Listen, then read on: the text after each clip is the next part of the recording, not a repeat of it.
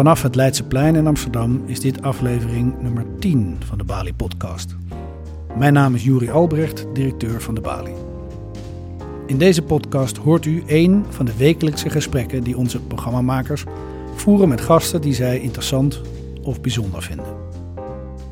In deze aflevering schuift defensie-expert Tim Sweijs van het The Hague Center for Strategic Studies aan. Minister van Binnenlandse Zaken Kajsa Ollongren zei onlangs dat de verspreiding van nepnieuws een groot gevaar is voor Nederland. Het bestrijden ervan heeft volgens haar een grote prioriteit.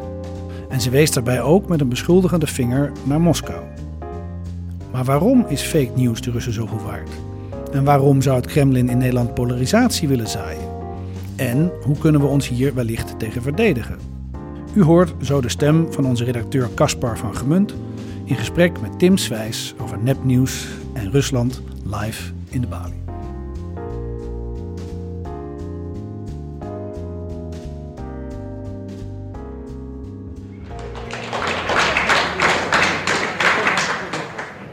Tim, wij, jij hebt eerder een, een, een debat, of eigenlijk een conferentie georganiseerd over deze hybride oorlogsvoering tegen Rusland.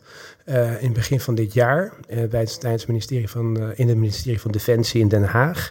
Toen leek net of dat voor de mensen die daar aanwezig waren een hele nieuwe en onbekend terrein was. Uh, je zag het niet terug in enig beleid. Het was niet echt een, uh, het werd niet als zodanig serieus genomen.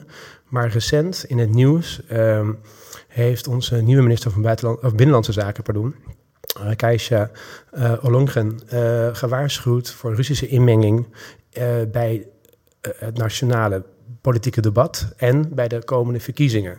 We hebben gezien natuurlijk dat de Russen waarschijnlijk uh, een grote invloed hebben gehad op de Amerikaanse verkiezingen, maar ook op Brexit en de Catalonische onafhankelijkheidsdebat.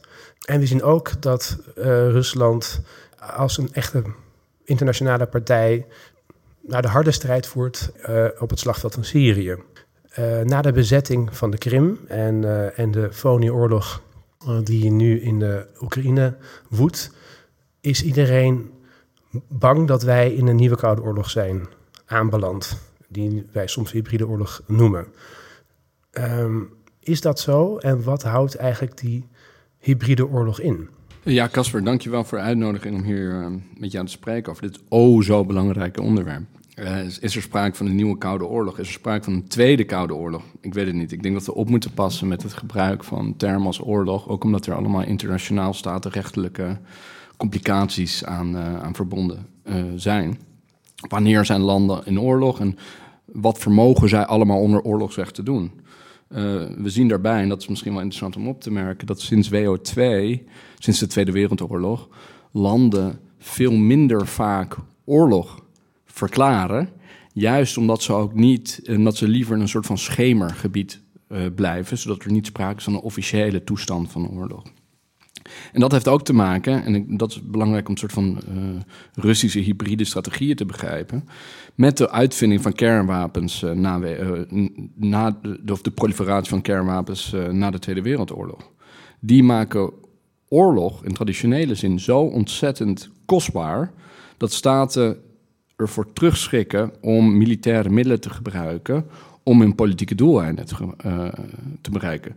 We zien natuurlijk nog steeds oorlog, we zien nog steeds staten die hun legers inzetten. Jij noemde net een aantal conflicten die, die, die gaande zijn. En we kunnen er meer noemen. Maar het, het gebeurt veel minder dan, uh, dan vroeger. En waarom? Laten we even proberen de logica te snappen. De soort van de dynamiek van bewapeningswedlopen. En vervolgens kunnen we denk ik spreken over waarom Rusland dan nu hybride tactieken of strategieën toepast. Als wij een gevecht hebben, Casper, uh, dan kunnen wij dat eerst met vuisten doen, right? Maar als jij met vuisten komt, breng ik waarschijnlijk een mes. En als ik een mes breng, breng jij een pistool. Breng jij een pistool, breng ik een mitrailleur. Breng jij een mitrailleur, breng ik een tank. En zo gaan, en zo gaan we door. En dan gaan we ja. uiteindelijk door naar straaljagers en uh, kruisraketten en, en uh, intercontinentale ballistische raketten. En uiteindelijk hebben we kernwapens. Maar als wij allebei kernwapens hebben, dan kunnen we elkaar kapot maken. Dus dan schrikken we er allebei voor terug, want we zijn niet gek. Wederzijdse afschrikking, mutual assured destruction, mad, behoorlijk gek. Mm-hmm. Maar wel een logica die, uh, die bestaat en reëel is. Dus kunnen wij eigenlijk niet meer met militaire middelen een, een conflict uitvechten. Kunnen we niet meer het militaire instrument inzetten om onze politieke doelen te bereiken. Wat gaan we dan doen? Dan gaan we terug, en nu komen we, het was een beetje een lange aanloop, sorry daarvoor, maar dan komen we terug bij Rusland. Dan gaan we dus proberen op een andere manier onze doelen te bereiken, die onder deze nuclear threshold vallen. Dus dat kan deels conventioneel zijn, uh, conventionele militaire middelen, maar dat kan ook zijn dat je in het cyber of het informatie of het economische domein druk gaat zetten op je tegenstander om daarmee bepaalde doelen te, uh, te bereiken. Als we dan een soort van kijken waar we nu in de post-Koude Koude Oorlog, hè, post-Koude Oorlog uh, uh, periode zijn, dan denk ik dat wij ons, ja, zijn we in een tweede Koude Oorlog. Ik denk in elk geval dat we ons in een conflict met Rusland be- bevinden. Ik denk dat dat uh, een, een term is die we mogen gebruiken, waarin er wel degelijk gebruik maakt van, van hybride middelen. Maar uh, dat, zo zien we het wel, maar dat zijn vooral de Russen die heel creatief blijken te zijn in deze hybride middelen. Uh, tot recent heb ik nog, was er nog een Nederland-Rusland vriendschapsjaar en werden er oliecontracten ondertekend. En uh, was Europa al, al te graag uh, afnemer van Russisch gas en olie.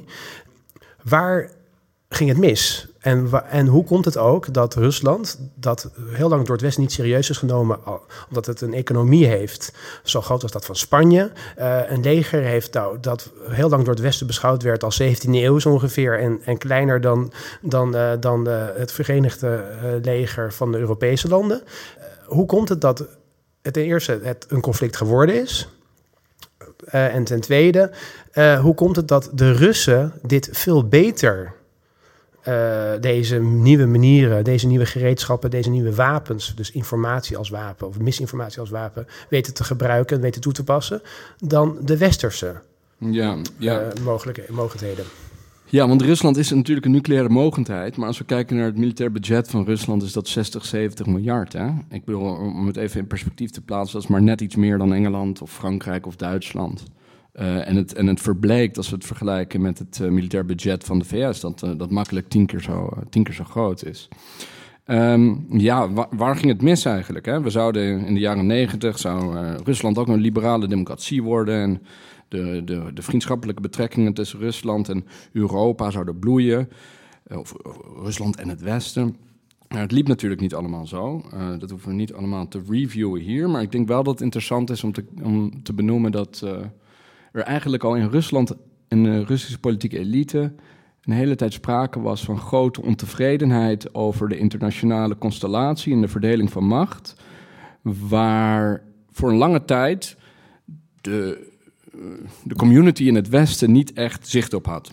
Dus even, even heel snel, in tweeduizend zeven was er de, de, de, de München Veiligheidsconferentie, waar Poetin zegt, deze multipolaire wereld dient het Russische belang niet. Uh, er zijn westerse landen die instabiliteit zaaien. Hij verwijst naar uh, Servië in negentien negenennegentig, Irak in tweeduizend drie. Later heeft hij, verwijst hij ook naar Libië in tweeduizend elf. Uh, en Rusland moet vrijheid van handelen hebben. Rusland moet haar positie als grote mogendheid, zijn grote woorden, maar die werden daadwerkelijk uitgesproken, uh, herwinnen. Dus Rusland heeft eigenlijk ingezet op een grootscheepse militaire modernisering van dat hele oude grote Sovjet-leger. Uh, uh, uh, Dat is met hok, hor, oh ja, hoe zeg je dat? Horten en stoten. Horten en stoten, dankjewel Kaspar, op, op gang gekomen. Maar we zien dat ze de afgelopen tien jaar ook militair uh, uh, actief zijn geweest. Hè. We zien het in, in Georgië in tweeduizend acht, we zien het in de interventie in Oekraïne in tweeduizend veertien. We zien het de laatste twee jaar is het in, in Syrië.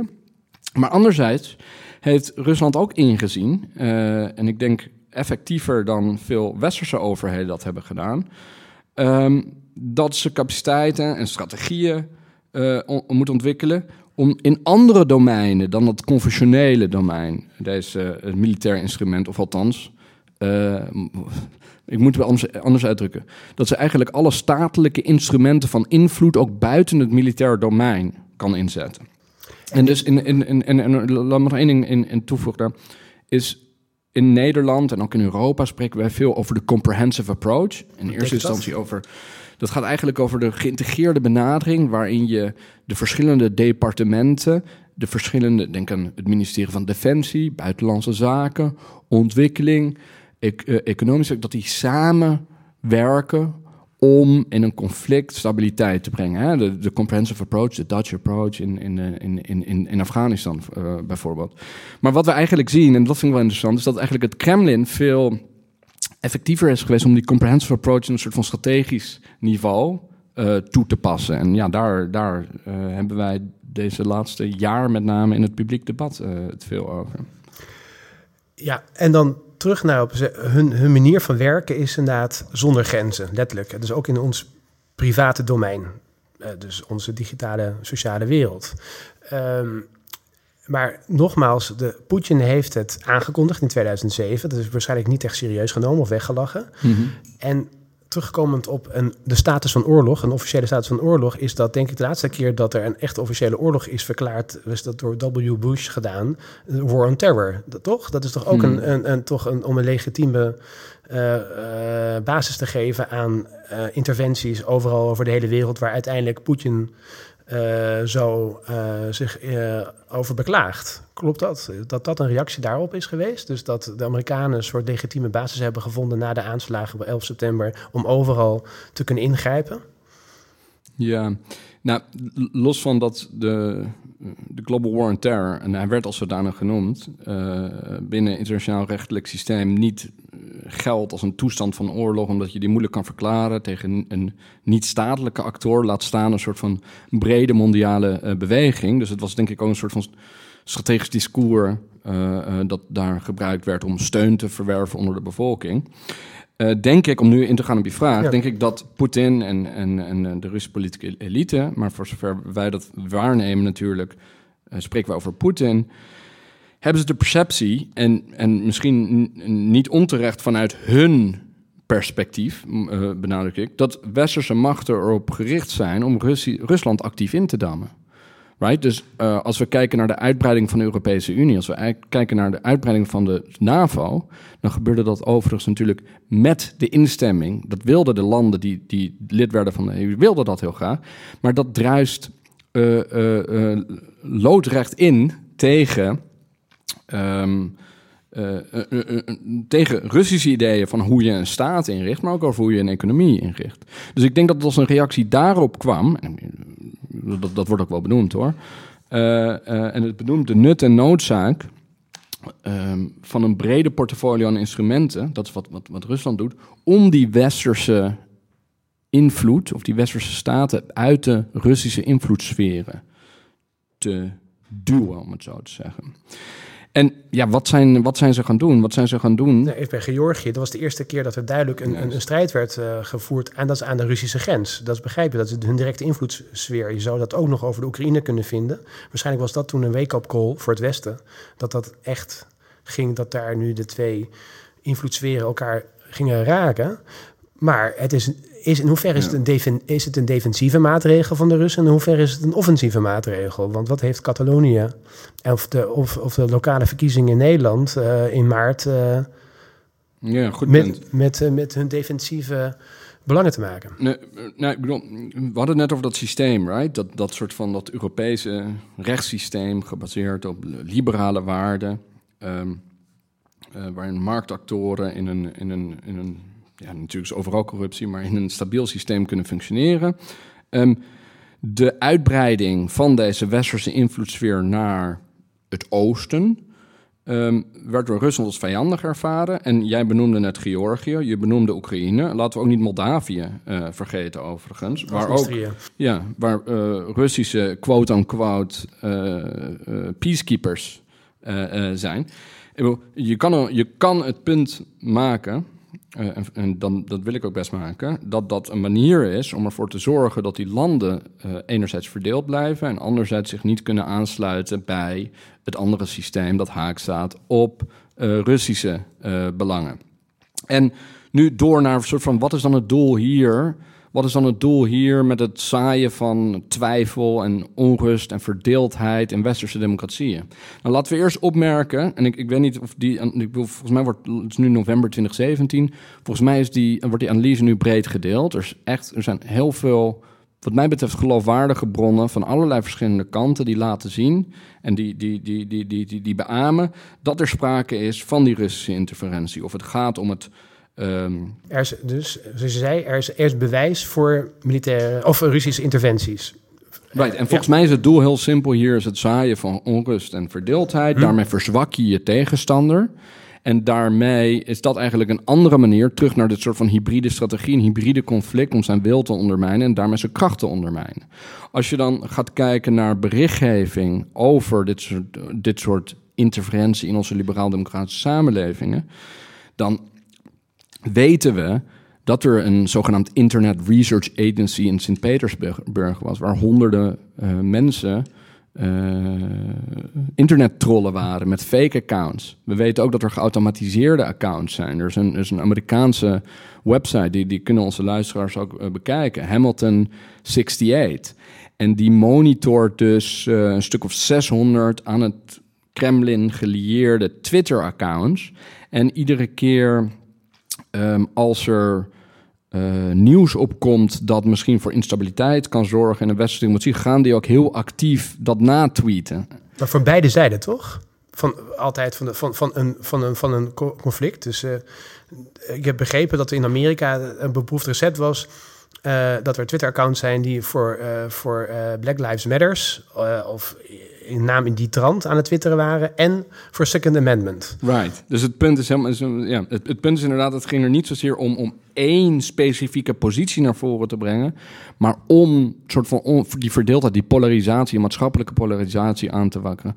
En ik denk, dit, dit, dit gaat ver. En, en waarom zou je dat doen? En ook, wat levert het op? Maar je moet ook bedenken dat informatieoorlogvoering als zodanig is niet heel duur, als je het vanuit een militair perspectief bekijkt. Dus als je, als je bekijkt wat moderne militaire platformen kosten, dan praat je over tientallen, honderden miljoenen in sommige gevallen, zelfs miljarden euro's. Het, een, een fabriek trollen die fake accounts aanmaakt, ja, dat kost enkele, enkele miljoenen. Um, Um, in de Nederlandse context is het interessant, want vorige maand, of nee, de tijd vliegt, ik denk dat het weer is twee maanden geleden, was de Nederlandse minister van Defensie, Hennis, die kwam onder druk uh, te staan. Ik ging naar dat, uh, en die moest aftreden. Of ja, die, dus die, over Mali ging dat. Ja, die is afgetreden. Ja. Ze, moest niet, ze is afgetreden voordat het uh, zover kon komen, of, of, over Mali, over dat onderzoeksrapport. Um, Maar ik ging die dag op die website kijken, Hamilton achtenzestig, en opeens was daar Hennis trending. Om te laten zien dat dat uh, uh, ook soort van die tentakels ook tot in Nederland uh, uh, reiken. Dan, denk, dan denken mensen, ja, oké, okay, er zijn een aantal um, Twitter-accounts die Hennis gaan tweeten. N R C Handelsblad heeft twee weken terug een hele goede onderzoeksreeks artikelen uh, uh, uh, gepubliceerd, waarin ze keken naar de link tussen aan Kremlin... vermeend aan Kremlin gelieerde uh, operators, zou ik haast zeggen. Ja, agenten. Agenten, agenten ja. ja. Die um, actief nabestaanden van de slachtoffers van M H zeventien contacteerden om um, eigenlijk twijfel te zaaien over het onderzoek dat er loopt naar... naar het M H zeventien of de, naar het rapport dat er was verschenen en, uh, en de bevindingen van, uh, van, van die onderzoeksraad.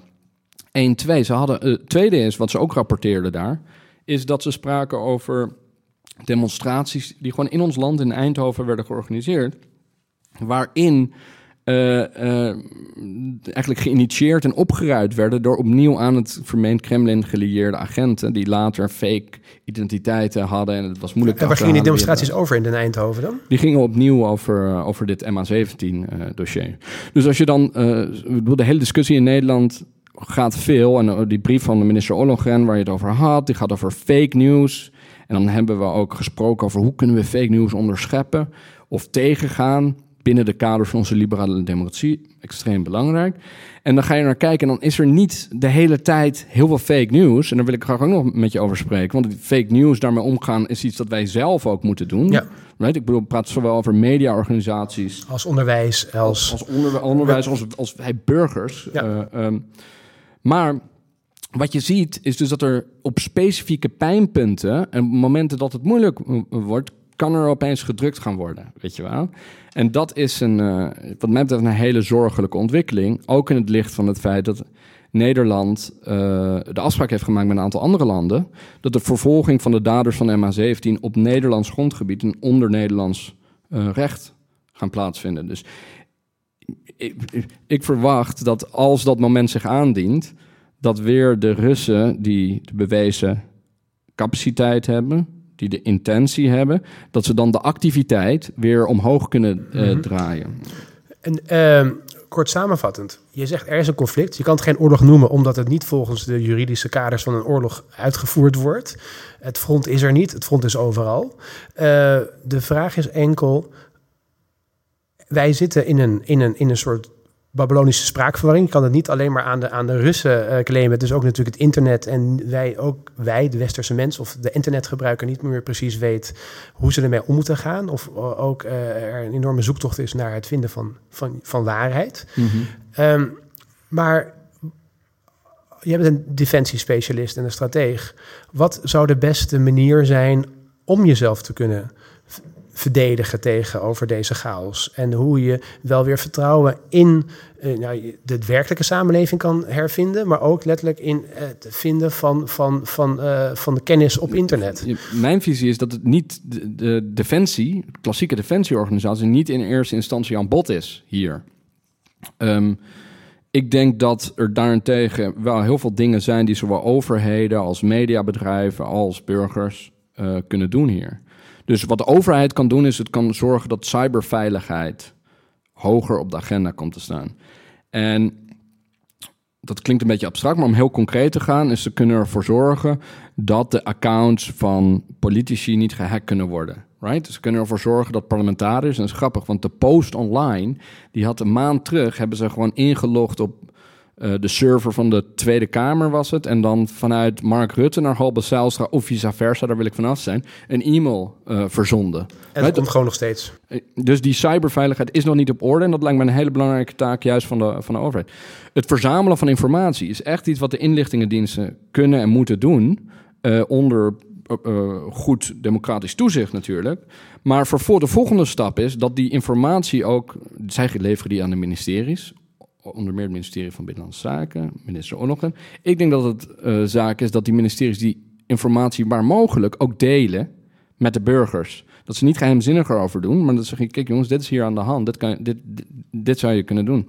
Ik heb hier onderzoek naar gedaan en heb gekeken bijvoorbeeld in Finland. De Finse overheid doet dat een stuk actiever. Hoe doen zij het dan?